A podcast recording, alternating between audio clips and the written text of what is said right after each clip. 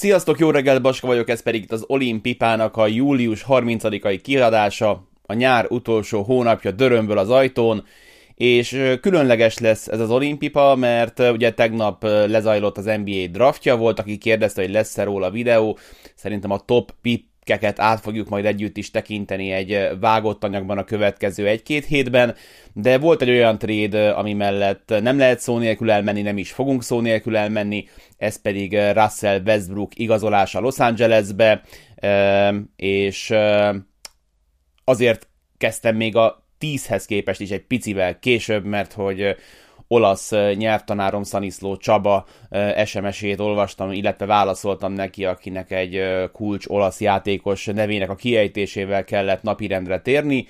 Megkérdeztem szavazásban, hogy mivel kezdjünk az olimpiával vagy Westbrookkal, elsőprő fölénnyel Russell Westbrook Los Angelesbe cserélése győzött, úgyhogy kezdjük el ennek a megbeszélését, feldolgozását az látszott, hogy a Los Angeles Lakers, már átváltok egy Westbrookos képre, várjatok. Legyen már itt valami igényességre utaló jel.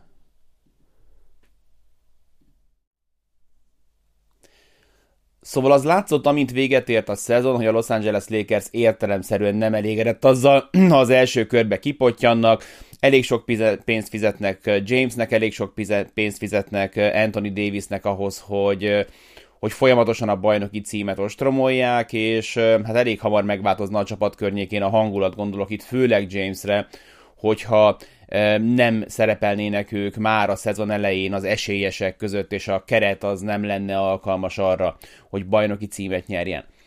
Érdemes arról beszélgetni, hogy mennyire volt a buborékban nyert bajnoki cím, és nem akarok csillagozni, mert azon körülmények között kellett megnyerni, és abban a szituációban a Lakers volt a legjobb, hogy egy hagyományos rendezésű bajnokságban az a Lakers tudott -e volna bajnoki címet nyerni, mert voltak annak a keretnek azért gyenge pontjai, de abban a környezetben, abban az időszakban ezt James Davis és a többiek képesek voltak kompenzálni. A tavalyi szezonban azonban látszott az, hogy a keret megerősítése nem sikerült, és amit szerettek volna elérni például Schröder odahozatalával, például Herel leigazolásával, az nem történt meg. Mire gondolunk? LeBron James, ha a csapatodban van, akkor igazából két kérdést kell megnyugtatóan megoldani, és ennek a mostani cserének is a mozgatórugói között ezeket kell keresni. Az egyik, hogy LeBron James körül, körül legyen megfelelő tér, és legyen megfelelő triplázás. Ez a spacing koncepciója, amikor egy olyan labdaigényes és sokoldalú magas embered van, mint amilyen Anthony Davis, ez még inkább fontosabb. Tehát legyen körülötte tér, és legyenek körülötte tripladobók, A. B. Amikor James leül, akkor legyen megfelelő tűzerő még a csapatban.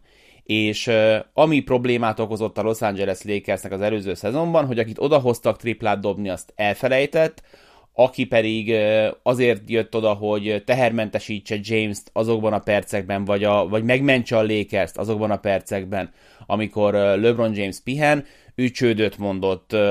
Voltak szakaszai, de akár Herelnek az odahozatala sem volt egy fákjás menet, és Dennis Schröder is látványosan olvadt a, a, a, a playoffban. Úgyhogy mi történt? A Lakers ezt a két megoldást kereste az elmúlt hetekben, aki tehermentesíti a James-t, illetve a spacinget és a triplákat, és szóba jött itt Chris Paul, nagyon komolyan beszélgettek, nem tudjuk, hogy mennyire volt komoly ez a tárgyalás Damien Lillarddal kapcsolatban, és az elmúlt nap mondjuk arról szólt, hogy a Sacramento lesz végül az a csapat, akivel tenyérbe tud csapni majd Rob Pelinka, és Buddy Hield érkezik majd egyértelműen James mellé, hozva spacinget, hozva a tripla dobást. Na és ehhez képest vett valamikor a nap folyamán más irányt a, a Laker, ugye ez a Laker, ez egy, ez egy ilyen ö, tavi hajó, erről nevezték el a Los Angeles Lakers-t, és mentek el egy teljesen más irányba, aminek az lett a vége, hogy érkezett a csapathoz Russell Westbrook a Washington Wizardsból, és távozott a csapattól a második évét lehívó Montrezl Harrell, Kentavious Caldwell Pope és Kyle Kuzma, valamint egy 22. pick, és érkezett Westbrook mellé két második körös. És ezzel elmondható, hogy Pelinkáik arra tették fel a lapjaikat, hogy amikor James nincs a pályán, akkor is legyen megfelelő tűzerő, pont, szervezettség a játékban, és Westbrookkal ők azt remélik, hogy ezt fogják megkapni. Um, hogy mennyire volt súlyos ez a helyzet, erre hoztam számokat. LeBron james két évvel ezelőtt az volt, hogy a hetedik legjobb támadójátékuk volt, ha LeBron James játszott, ha leült, akkor a 29. helyre csúsztak. Meghozták Schrödert, meghozták Herald, Jamesrel már csak 14-ek voltak támadásban, sok egyéb más dolog miatt, viszont védekezésben, illetve nélküle pedig ugyanúgy 27. helyen tanyáztak. Ezt lehet, hogy most rosszul mondtam, összefoglalom még egyszer, tehát 19-20-ban a bajnoki évben James-el 7. legjobb támadás, James nélkül 29. legjobb támadás, tavaly Herrellel és Röderrel 14. hogyha James a pályán van, és 20 nem oldódtak meg ezek a problémák. Ezért jön Russell Westbrook, megvizsgáltak én azt gondolom, hogy minden lehetőséget felforgatták az összes követ, és valamiért az a döntés született, hogy Westbrook az, a, aki, akiben ennek a legnagyobb biztonságát látják, akik ráborintottak arra a csomagra, amit hajlandó volt a Los Angeles Lakers feladni, és, és, és ez, ez most jelenleg a, a, a, a terv Los Angelesben. Amikor LeBron James le fog ülni, akkor egy Westbrook-Davis duó azért nem egy rossz opció. Amikor James fenn van a pályán davis azt tudjuk, hogy bizonyítottan egy jó opció. Az, hogy mi történik akkor, amikor James és Westbrook a pályán van, az már jelent problémákat, ugyanis LeBron James tipikusan dominálja a labdát az első 18 évében a ligában, és nem hiszem, hogy nagyon sokat akar majd ezen változtatni.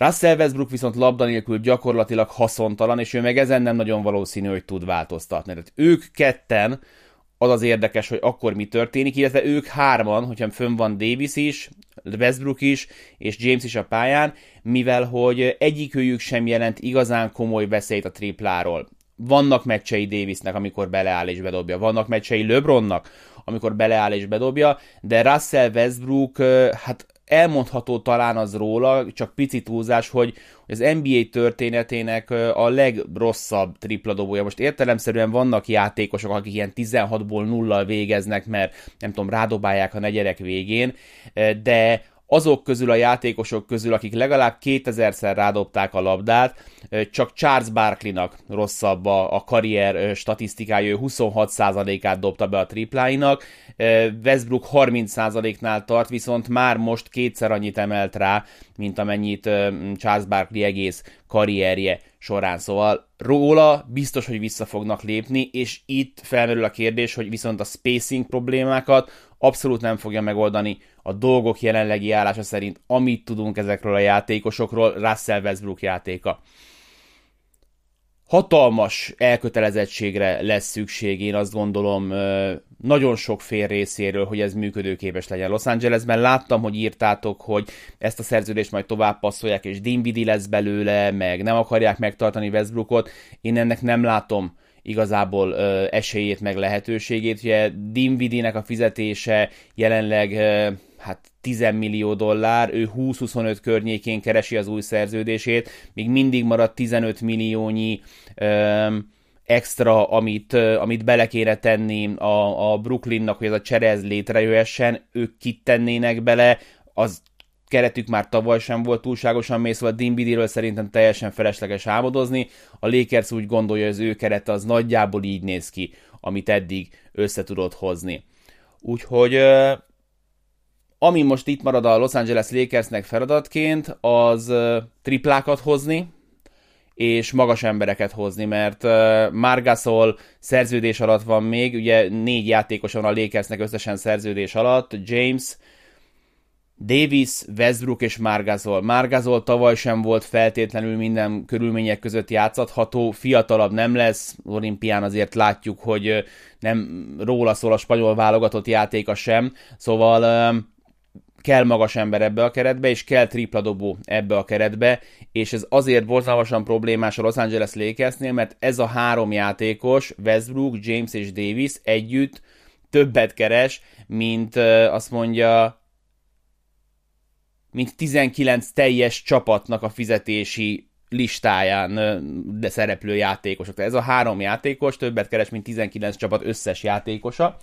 Úgyhogy emiatt nagyon nehéz lesz ide játékos találni, mert csak az adófizető mid-level kivétellel dolgozhatnak, ami ugye minden évben rendelkezésre áll a csapatnak, és eltérő összegű, hogyha te adófizető csapat vagy, vagy nem vagy adófizető csapat, mivel a Lakers vastagon adófizető csapat, azt hiszem ez évente ilyen 5-6 millió dollár környékén van, és ezen kívül még minimum pénzért igazolhatnak játékosokat.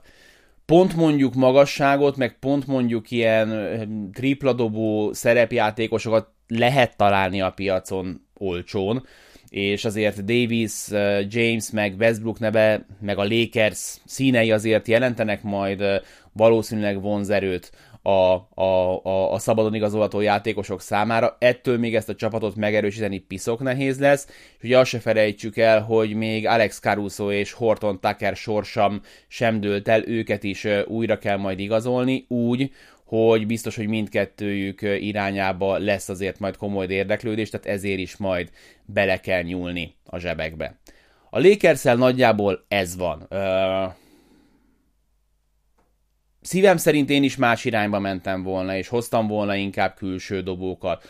Azt, hogy ők elit irányítót kerestek Chris Paul személyében, azt, azt nem feltétlenül értettem, mert James mindig is labdadomináns volt, de el tudtam volna képzelni olyan konstrukciókat, olyan atletikus, kintről jól dobó uh, vingekkel, amikkel ez a Lakers, ez, ez jobb lehetett volna az idei szezonban, de, de Pelinka, Pelinka nem az a, az a GM, aki amikor repül felé a labda, csak beleteszi az ütőjét, hanem ő mindig rámegy a nagyütésre. Most jelenleg repül a labda, a levegőben van, és még nem tudjuk, hogy, hogy le fog pattanni a, a földre, és nem tudom, visszapasszolják a második bézre, hogy homrán lesz belőle, vagy egyszerűen leszedi majd az outfielder a labdát a levegőből.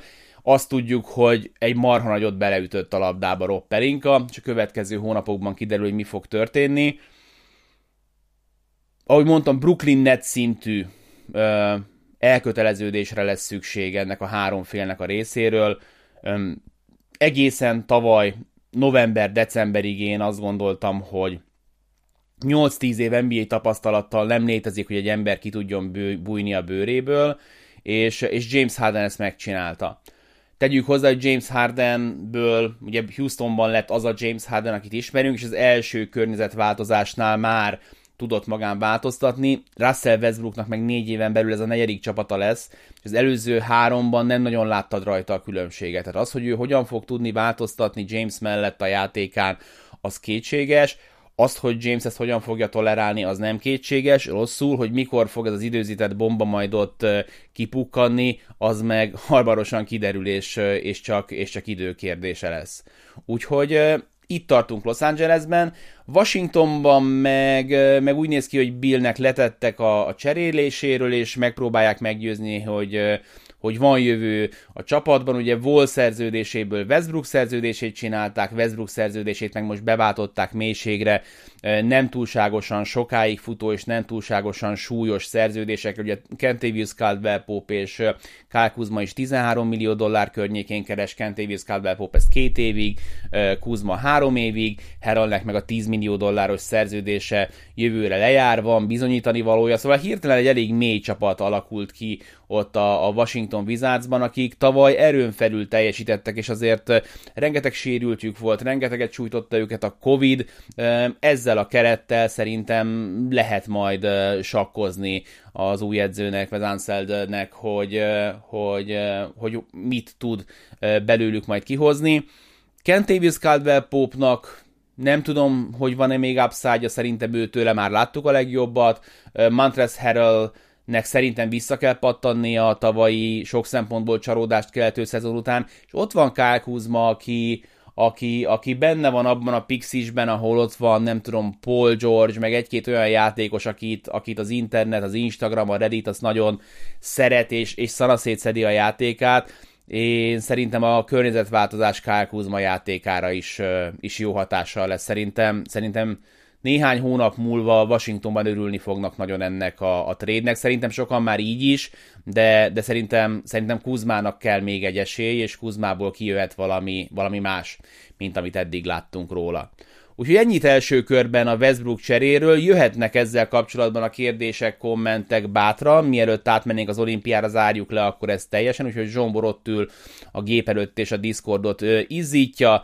Daru Gábor írja, sziasztok Baska, vagy valaki tudja a Lékeznek mennyi helye van még igazolni Schrödert, lehet még sign and trade vagy csak a minimum és a mid-level maradt? Erre részben válaszoltam, helye nincsen, de a NBA csapatok 80%-ának soha nincs helye a plafon alatt, nagyon ritka az, hogy ez ki tud alakulni, ezért vannak a felmentések, ők bőven fölötte vannak, úgyhogy nekik ez a adófizető mid-level maradt, illetve a veterán minimumok.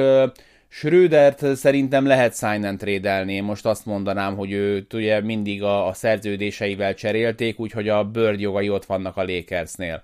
Belőle még lehet valamit uh, kihozni, hogyha találnak erre partnert. Kámisi egy, Westbrook jól fogja vinni a csapatot, amikor LeBron ül, ezek szerint ő lesz a csere irányító. Biztos, hogy lesznek átfedések, de, de, de szerintem az lesz, hogy játszanak együtt majd nem tudom 10-15 percet, és játszanak 10-15 percet külön. És, és azokban a percekben kell majd jól teljesítenie Russell Westbrooknak. Mondom, neki az a hatalmas problémája, hogy nem volt egy olyan edzője sem, illetve nem tudták meggyőzni arról, hogy neki labda nélkül is érdemes lenne hasznossá tenni magát a pályán hogyha Hardennél volt a labda, akkor csípőretet kézzel áldogált, ha Durennél volt a labda, akkor csípőretet kézzel áldogált, nem tud magával mit kezdeni, és ez a mai modern kosárlabdában azért, azért aggályos. Sokan írtátok, hogy a védekezése az nem passzol ebbe a csapatba. Én azt gondolom, hogy a Lakers azt bizonyította be biztosan az elmúlt két évben a Fogelérában, hogy nagyon tud védekezni, rendszer szinten tud védekezni, egy ilyen rendszer szinten jól védekező csapat elbír egy kép gyengébb teljesítményt, emiatt most még kevésbé aggódnék, azért elment KCP is, aki azért kint meglehetősen aktív védő volt, úgyhogy várjunk még ezzel, hogy mi fog történni a lakers védekezésben, de azt gondolom, hogy amikor valamelyik újukba kellett harapni, akkor, akkor a támadó játéknál nagyobb volt a probléma, úgyhogy inkább a védekezést áldozták fel. Mi lesz ugye a Lakers padjával, kérdezi ugyancsak Kámisi egy, hát egyelőre még meg kell nézni, mi lesz Horton Tucker meg Caruso hosszabbításának a sorsa, és, és mindenkinek elő kell venni a léci, léci, léci érvrendszert, hogy írjon alá minél kevesebbért, így lesz egyszer majd a Lakers kerete feltöltve, csak a, csak a kukából tudsz gazdálkodni, mondom, James, Davis meg Westbrook neve szerintem azért jó néhány tapasztalt játékost oda fog csábítani a Lakersnek a bűv, körébe. Sipos Gábor írja, a Wizards GM kitakarította két év alatt Wall és Westbrook szerződését, erről én is beszéltem, és abszolút egyetértek veled.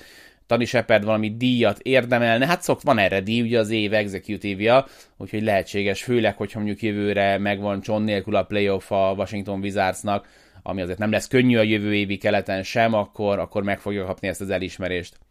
Jobb lett volna Buddy Hield írja húsgomboz, de még DeRozan is, ha már igazak voltak a plegykák, mondjuk a Wizards sem járt jobban, ez így jelenti Bill távozását, így szerintem a Wizards nem járt rosszul. Kb. ugyanannyi kockázatot vállaltak, mint a Lakers, akár még jól is kijöhetnek belőle, ugye Aaron Holiday-t szerezték meg azzal a 22. pikkel, amit kaptak a Los Angeles Lakers-től, mert továbbadták azt a pikket. Hogyha most megnézitek a death chartját a Washington Wizardsnak, azért több poszton is vannak kifejezetten mély ö, megoldásaik. Látjuk, hogy Rui Hachimura még abszolút a fejlődő korszakában van, Davis Bertans az alapszakaszban tudjuk, hogy működik a playoffban, meglátjuk. Bill, hogy hogyan fog Westbrook után felszabadultan játszani, bár neki tavaly a játékával szerintem ugyancsak nem volt gond, szóval én várnék még a Wizards ítélettel, amíg az új edzővel látjuk őket játszani. De Bill, Bill távozása szerintem most még on hold van. Bill elég normális csokinak tűnik, lojálisnak Washington városához, de hát láttuk Damien Lillardnál is, hogy, hogy van, amikor ez a, ez a türelem és ez a peace, love, happiness, ez át tud fordulni egy, egy csereigénybe. Major Márki, a Joló és hát, ha összejön a bajnoki cím, aztán robbantunk, mint a Brooklyn. Benedek Gábor, Baltás írja, borzasztó döntés volt Westbrook igazolása, Dame-nek mennyire lett volna több értelme.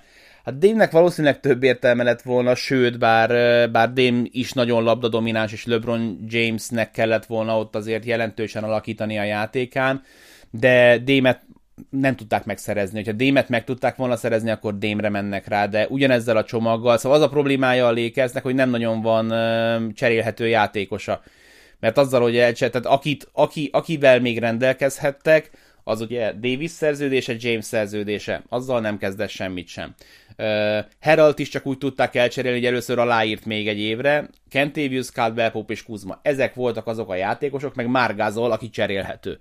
Ezen kívül csak draft voltak. Ez meg nem volt elég a, a Portlandnek, harmadik csapatot biztos megpróbáltak bevonni, az sem jött össze, és hát ne felejtsük el, hogy amíg a Washingtonnak megvan az alfája, mm, Bradley Bill személyében, ahol már eleve kicsit fura volt, hogy odahoztak egy, egy ilyen szubalfát, aki aki nem tud alfaként játszani, nem, nem tud nem alfaként játszani Westbrook személyében, szóval oda kiegészítő emberek kellettek volna, a Portlandbe viszont új alfa kéne, és a Lakers nem tudott neki új alfákat adni a, a saját, saját keretéből. Úgyhogy jobb lett volna, de az nem jött össze.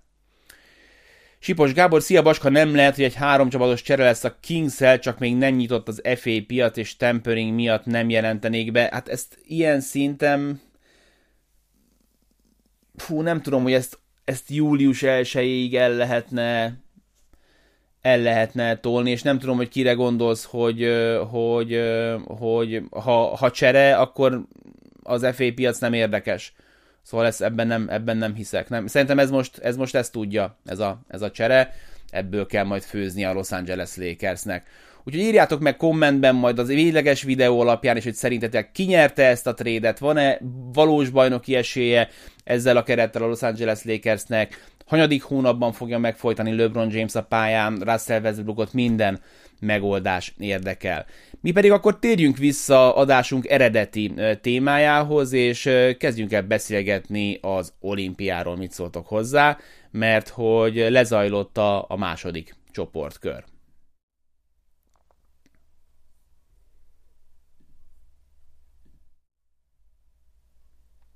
Kezdjük az események feldolgozását a franciák meccsével. Ők ugye az elsőt behúzták némi meglepetésre az amerikai válogatott ellen, és mielőtt erre rámennénk, érdemes beszélni egy picit a lebonyolítási rendszerről. Ugye három-négy csoportos csapat van, a két első helyzet automatikusan tovább jut, tehát hatan mennek a második körbe, és a két legjobb harmadik.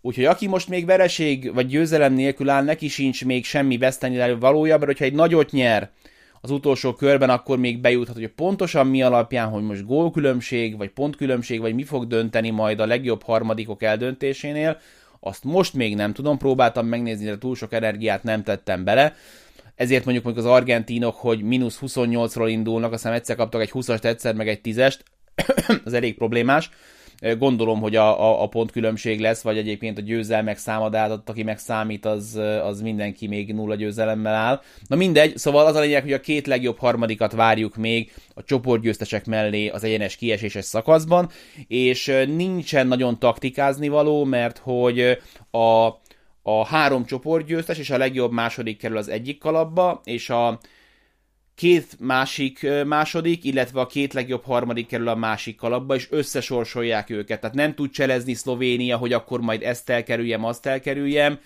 Mondjuk, hogyha azt nézzük, hogy a, a csoport első az megkaphatja Amerikát, aki már valószínűleg nem fog csoportot nyerni, sőt biztosan nem fog csoportot nyerni, akkor mondjuk a szlovén-spanyol mérkőzés lehet, hogy egy eléggé alacsony erőbefektetési meccs lesz, mert mindenki igyekszik az amerikaiak mellé a kalapba, de majd meglátjuk, hogy a taktikázás, meg a becsület, meg a, meg a küberteni még ezek hogyan jelennek meg majd a mérkőzésen.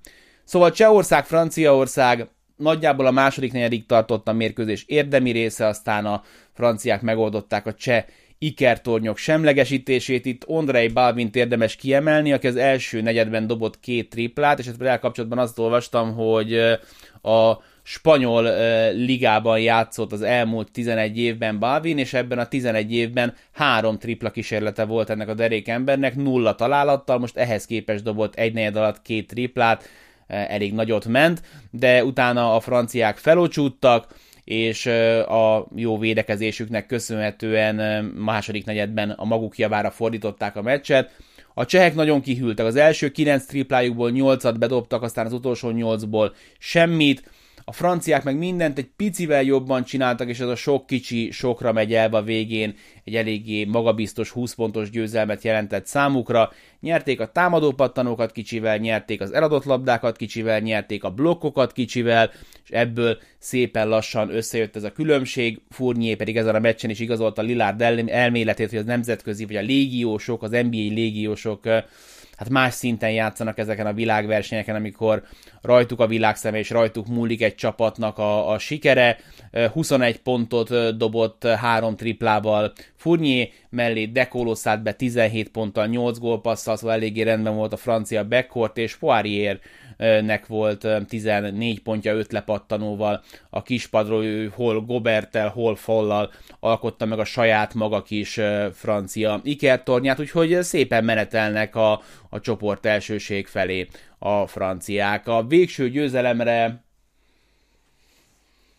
nálam egy picivel le vannak maradva a, a, a az amerikaiak, még mindig az amerikaiak, az ausztrálok, és, és hát egyre hangosabban mondom, hogy a szlovének mögött, de aztán majd meglátjuk, hogy, hogy mi lesz, amikor jön a kieséses szakasz.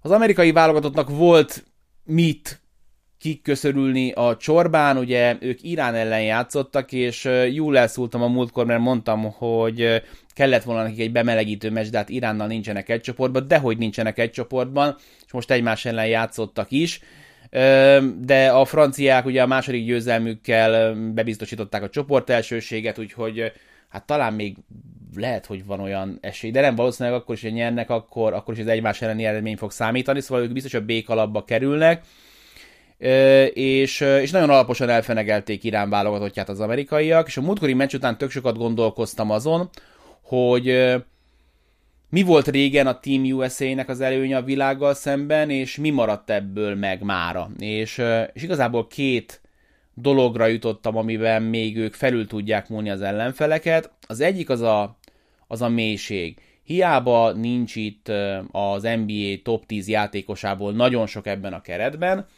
a, a közvetlen élmezőnyből azért egy-két játékos ott van, van egy nagyon erős középmezőny, és az amerikai válogatottnak a 11 12 ember, akik mondjuk legyen Maggie, meg Keldon Johnson, így lényegesen jobb és erősebb és tapasztaltabb és többet látott, mint bármelyik más csapatnak a 11.-12. ember. Tehát elég mélyek ezek a keretek, és ha végignézzük 1-től 12-ig, akkor azért az atletikus képességek ebben az 1-től 12-ig keretben mélyebbek, mint bármelyik más ö, csapatnál. Úgyhogy az egész keretet tekintve ennyi jó atléta nincsen, erre érdemes építeni. Nincs már akkora különbség a legjobbak között, mint régen.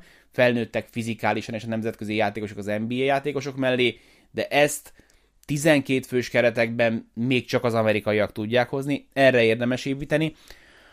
A másik pedig a dobáskészség. Tehát az NBA-ben vannak a, a világ legjobb dobói, ezek egy része egyébként nemzetközi játékos is ezen a világversenyen is bizonyít de ha azért megnézzük az amerikaiak keretét Bookerrel, Durantel, eh, Middletonnal, mm, Damian Lillarddal, azért ennyi jó dobója nincsen egy másik csapatnak sem. Hogyha ez a két dolog tud működni náluk egy meccsen, hogy az 1-től 12-ig fizikális védekezés, abból indulunk, és, és a terrorizálunk a gyűrűből, elsősorban indításból, illetve jól mennek a kinti dobások, akkor nehéz őket megverni. Viszont van két hátrányuk, az egyik az az összeszokottságnak a hiánya, és készült most egy hosszabb interjú Colangelo-val, aki ugye az, az amerikai válogatott programot felügyeli, és mondta, hogy hát igen, erre az olimpiai ciklusra nem tudták ezt a három éves elköteleződést aláíratni a játékosokkal, ami egyébként eddig jellemző volt rájuk, és ez játszik is a, a válogatotton.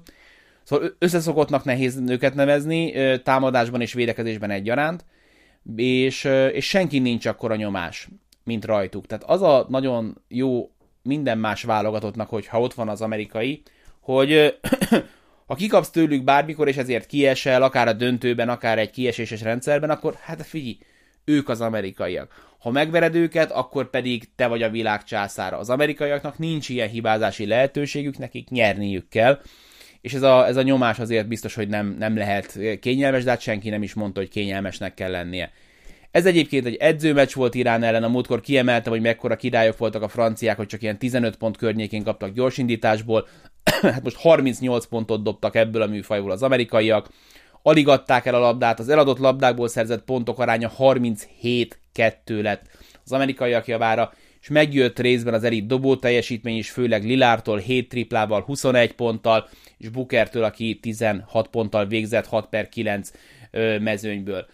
Ami nagyon fontos még szerintem, hogy az amerikai válogatott 42 mezőnykosarat szerzett, és ebből 34-et előzött meg gólpassz, ami kb. NBA 2K szint lesz ennél még jobb egyébként ebben a csoportkörben, és még van egy meccsük a csehek ellen, ahol fel lehet pörgetni Lilárd mellé némiképpen Durantet, és szerintem eléggé Tatumot, mert az elit dobó teljesítmény, amiről beszéltem, szerintem bennük van meg.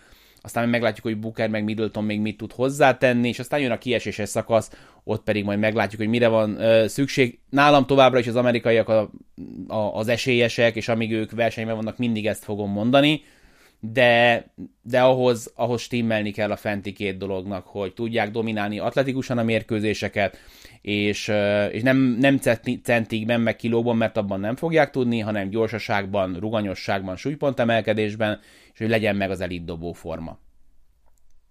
Nézzük a harmadik mérkőzést. Németország játszott uh, Nigériával, és uh, és én bírom ezt a német csapatot. Sokoldalú a játékuk, és tele vannak ezekkel a szívós, szálkás, nyurga, colos srácokkal, akik tudják a helyüket a pályán, nem varázsolnak, nem adogatják hátuk mögött a labdát, hanem jól dolgoznak a gyűrű környékén, tudják, hogy mikor kell leütni a labdát és feltenni az iccet, és beleállnak a triplába, és tele van ilyen játékosokkal a, a, a keret, ugye meglehetősen kevés színesbőrűvel járnak fel, a, a németek talán csak bongájuk van, rajtuk kívül mindenki egyébként fehér játékos, és ez a csapat most 99 pontot dobott, amivel aztán megdöntötték az olimpiai csúcsukat. Az utolsó az még 1992-ben Puerto Rico ellen volt 96 pont, és egyébként a mostani vezetőedzőjük akkor még játszott a csapatban Henrik Rodl. Szóval a németeket bírom, a nigériaiaktól pedig viszont nem titok, hogy többet vártam. Azt gondoltam, hogy a torna meglepetés csapatai között lesznek. Most simán lehet, hogy győzelem nélkül fognak majd ki pottyanni a csoport küzdelmekből. Ha vicces akarnék lenni, akkor mondhatnám, hogy ja, hát igen, elfelejtettem, hogy Mike Brown az edzők, de hát soha nem akarok nagyon vicces lenni. Az viszont biztos, hogy a kezdőt azt nem biztos, hogy jól határozta meg. Ezen a meccsen mondjuk 92 pontból 70 érkezett a kispadról. Nigériából, ami olyan arány, amit nem nagyon szoktál látni semmilyen mérkőzésen. Ennyire csődöt mond a kezdőd, és ennyire, ennyire jól száll be a meccsbe a kispadod. Az, hogy a kezdő ennyire fékezett habzású volt, azért kult szerepe van Vincentnak, ugye a Miami Heatből, aki a két meccsét nézve eddig 4 per 18-al dob a mezőnyből, hát kicsivel jobban céloz, akkor, akkor ebből legalább egy győzelem kijött volna, de még az is lehet, hogy az előző összecsapásuk is, is jobban alakul. Ausztráliát lehet, hogy akkor sem verik meg, de, de ez mindenképpen kiábrándító. Szóval a cserék hozzák és tartják a meccsben a nigériai válogatottat, főleg a friss bajnok 33 pontos Nóra, akinek van egy 14 pontos negyede és fossa a triplákat, és a jazz kispadjáról érkező és ezen a meccsen hívülő halálpontos Mieoni, ők tudják meccsben tartani Nigériát. Egyébként csak Mieonin van a, a Niger színálású, a Nigériának emléket állító, vagy Nigéria előtt tisztelgő free ami tavaly jött ki, ez volt az első elérhető, megvásárolható színálása a Free 2-esnek, és azt hittem, hogy több nigériai játékos bevállalja, de aztán végül csak Mieoni, nem mindegy. És, és emiatt felzárkóznak, át is tudják venni a vezetést, jól megynek a kinti dobások, de, de a végén, végén elfogy a tudomány, és a németeknél meg előrelép az addig is húzónévnek számító Voigtmann-Wagner duó mellé, Bartel a kispadról, akinek szuper a szakálla, és a 14 pontjából 12-t a negyedik negyedre tartogat. Nigéria leblokkol, aztán a végén, amikor faltolni kéne, és ez egyébként minden BA, mind nemzetközi szinten nekem nagyon fura, hogy mikor adják ki a kvázi kilövési parancsot a labdásra, mert a végén hosszú másodpercek, 10 másodpercek telnek el, amikor, amikor szorít az idő és faltolnia kéne, és nem érkeznek a faltok nigériai oldalról, úgyhogy Németország nyer, és kiköszörüli a csorbát az előző vereség után, Nigéria viszont 0-2-vel áll két játéknap után.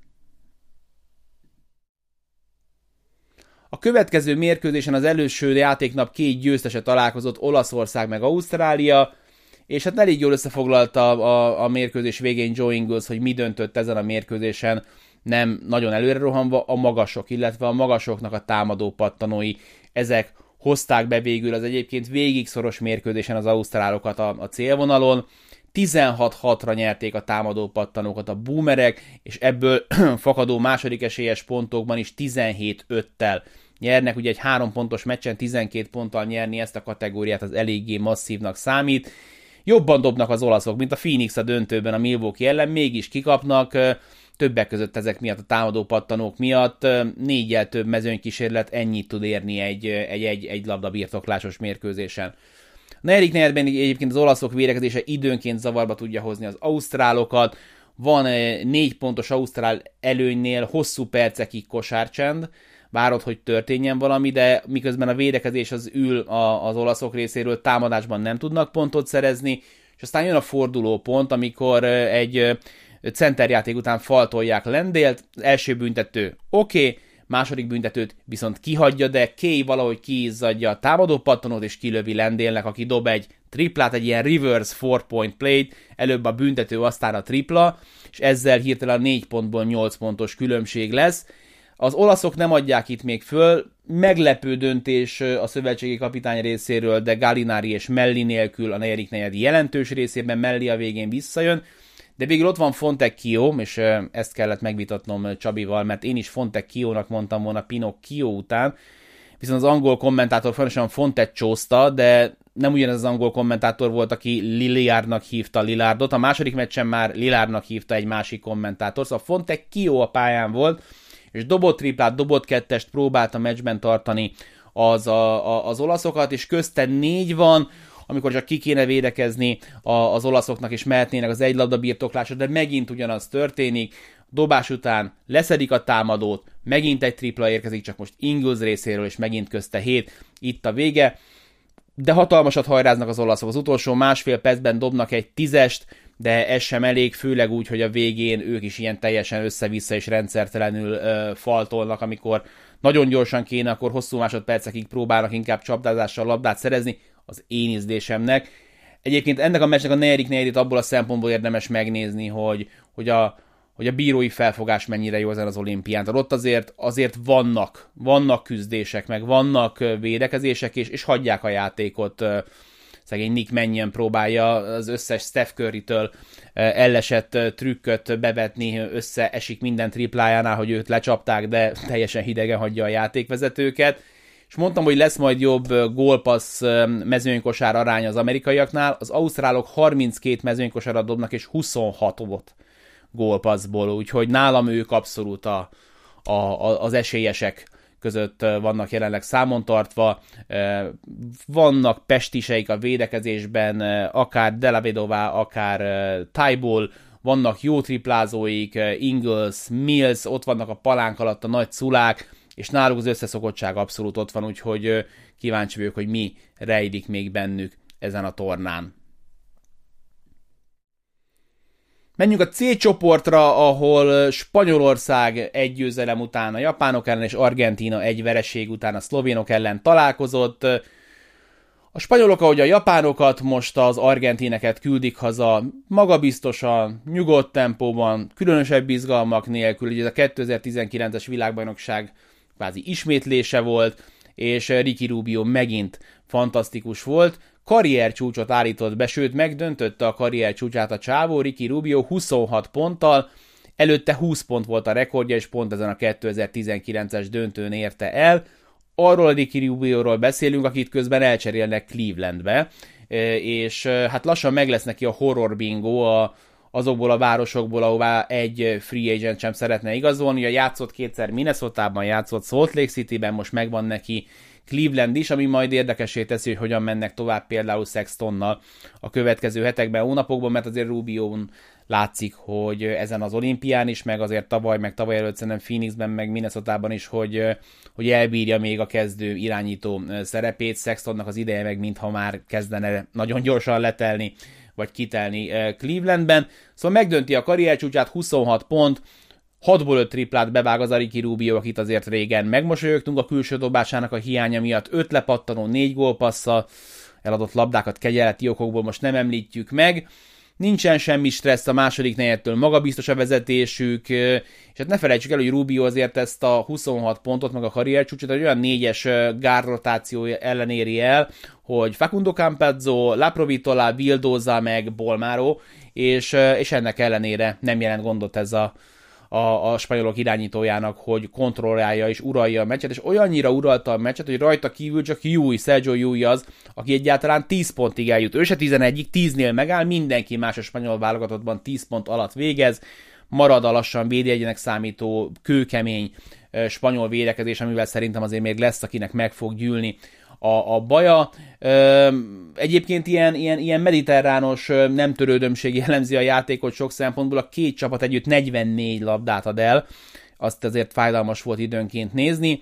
Az argentinoknál Laprovitól egyébként támadásban kifejezetten meggyőző volt, még Rubiót is felülmúlva 27 ponttal végzett, de azzal ő sem tudott mit kezdeni, hogy rajta kívül a kezdőből a maradék három ember, Campazzo, Delia és Garino együtt dobott 4 per 16-ot mezőnyből. Azért csak három embert mondtam, mert a negyedik Luis Cola ezen a meccsen is hozta magát, itt látjuk a, a két fiatalembert egymás mellett, Pau Gazollal pályára léptek, ketten együtt 82 évesek, a kép címe a nyugdíjra várva, hogy mikor jön, tűnik fel a postás, azt nézik, és ezen a mérkőzésen Skola fellépett a negyedik legtöbb pontot szerző játékos ranghelyére, vagy, vagy helyére az öröklanglistán, Hát ahhoz, a harmadik akarna lenni, akkor nagyot kell vállalni, mert még négy meccset kéne játszani, ami azt jelenti, hogy a csoportmeccs után döntőig jutni. Ott nem kell feltétlenül nyerni, de döntőt kéne játszani, és olyan 25 pontot átlagolni, és akkor meg tudná előzni az előtte lévő Pau Gasolt, aki jelenleg a harmadik helyen áll az örök ranglistán. Ők majd argentinok Japán ellen fognak játszani majd, és a spanyolok pedig a szlovénokkal mondom, meglátom, hogy annak a mérkőzésnek mekkora tétje lesz, nem tudom, hogy belépe a kérbe, meg a képbe a taktikázás.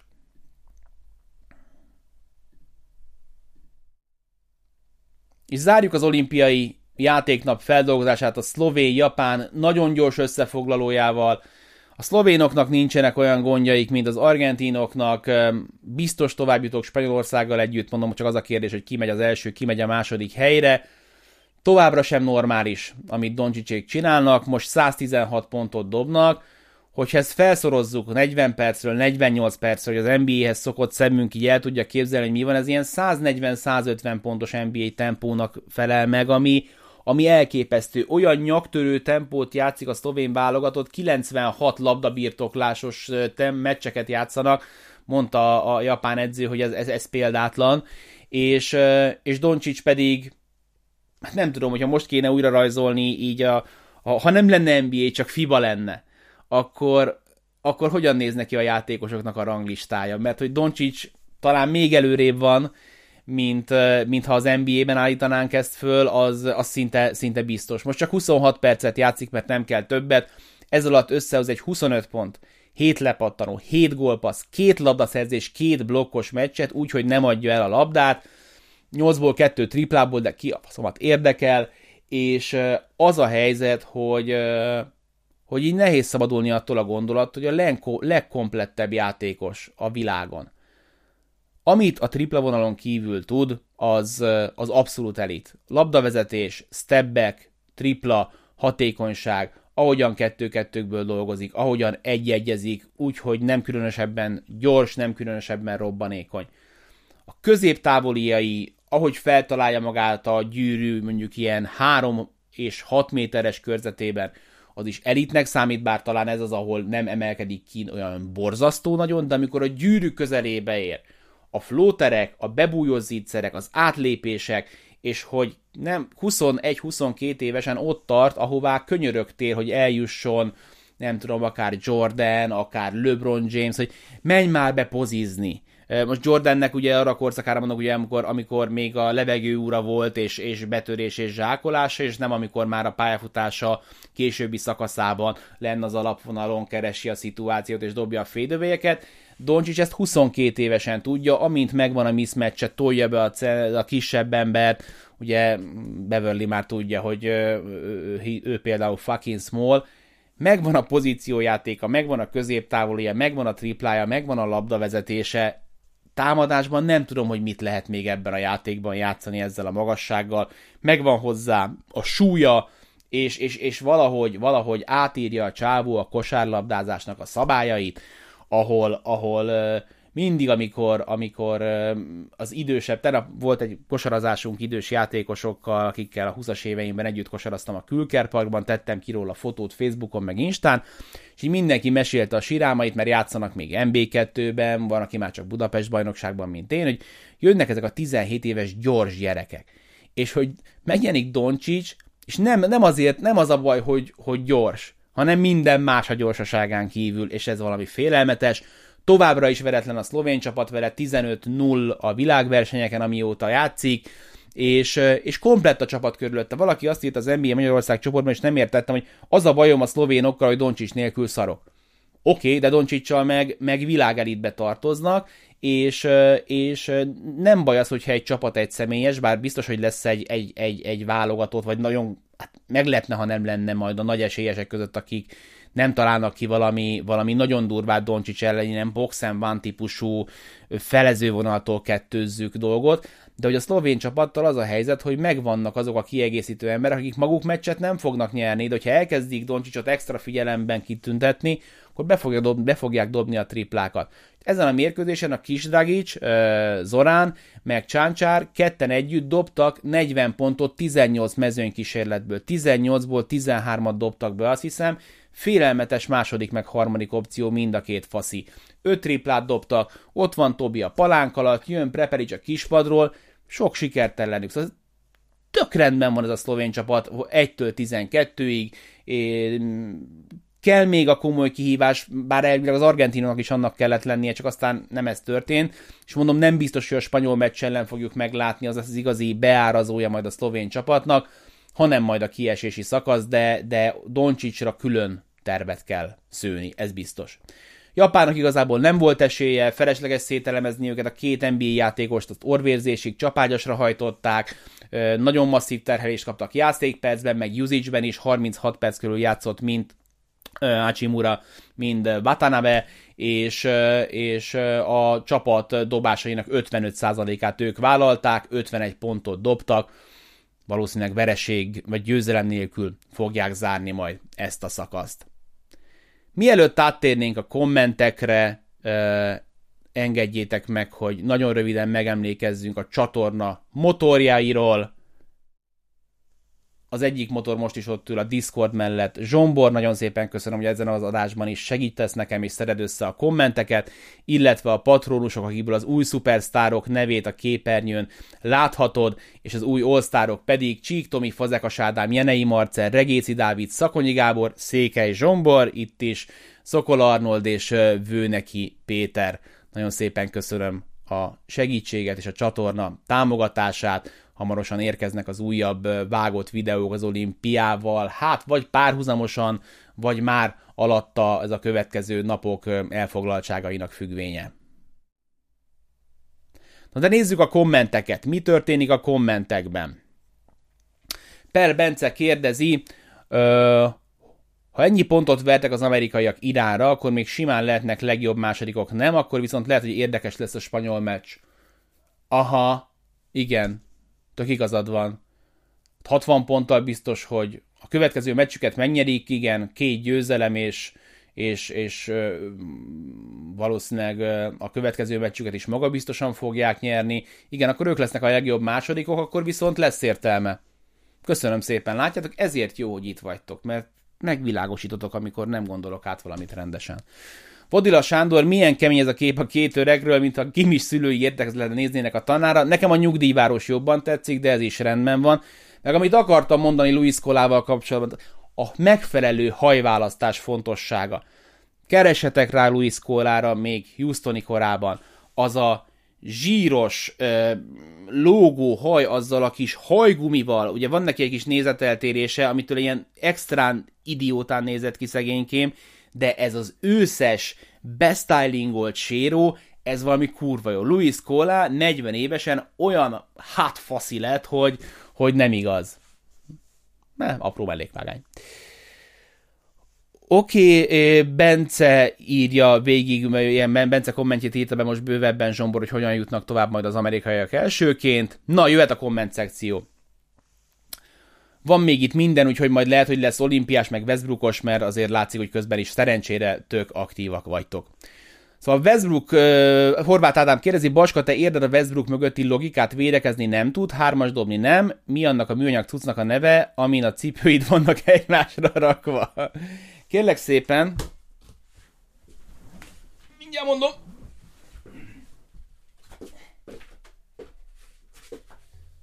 biztos jó neve van, az én megyek el megnézni. Hogy azt mondja? Nincsen neki vicces neve? Ikeás, Ikea cipőrendező, erre kell rákeresni. Így néz ki a termék, és akkor ide megy be az orra, és itt teszed rá a másikat Hát azért a, a hatos Jordanekkel megizzad, tehát a hatos Jordanen nem így áll, hanem így eláll rajta, de, de megbirkózik a feladattal, de egyébként meg így, mit tudom én, egy blézert ide ráteszed, és akkor itt a haverja, és akkor így együtt elférnek egy nagyjából polc, magasságú polcon. Ö, igen. Szóval Westbrook mögötti logikáról nagyjából azért beszéltünk, hogy, hogy ő a James nélküli percekben lesz igazán fontos, a, a James-el, amikor ketten együtt vannak, vagy hárman együtt vannak, azt meg majd meg kell még érni, hogy ott mi fog történni, azt én se látom, megmondom őszintén. Szike Dávid, szia Baska, Semet szerinted jó kiegészítő ember lehet a Sunsban? Hát figyelj, igen.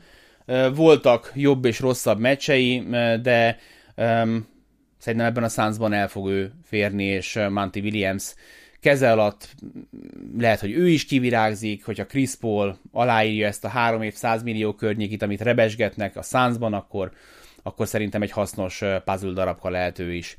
Juhász Ruben, szia Baska, látsz esélyt arra, hogy az NBA játékosok FIBA 3x3-ban játszanak? Nagyon megnézném, szerintem nincs. Annyira, annyira más sztori ez, és nem tudom, néztétek-e, vagy mennyit néztétek a Don Tornátin a, a, a, a végét, azt meg a döntőt, azt néztem a, a fiúknál.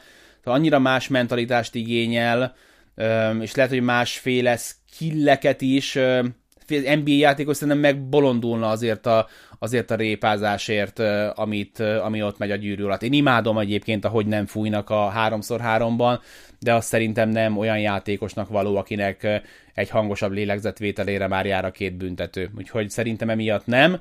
Aztán a fene se tudja, mert hogy azért nagyot ment a 3x3, meg jó értelemszerűen én követem a 3x3-at Twitteren, és minden, mindig csak olyan tweetek jöttek szembe belem, hogy beleszerettem, és ez a legjobb a világon, és nem tudom mi.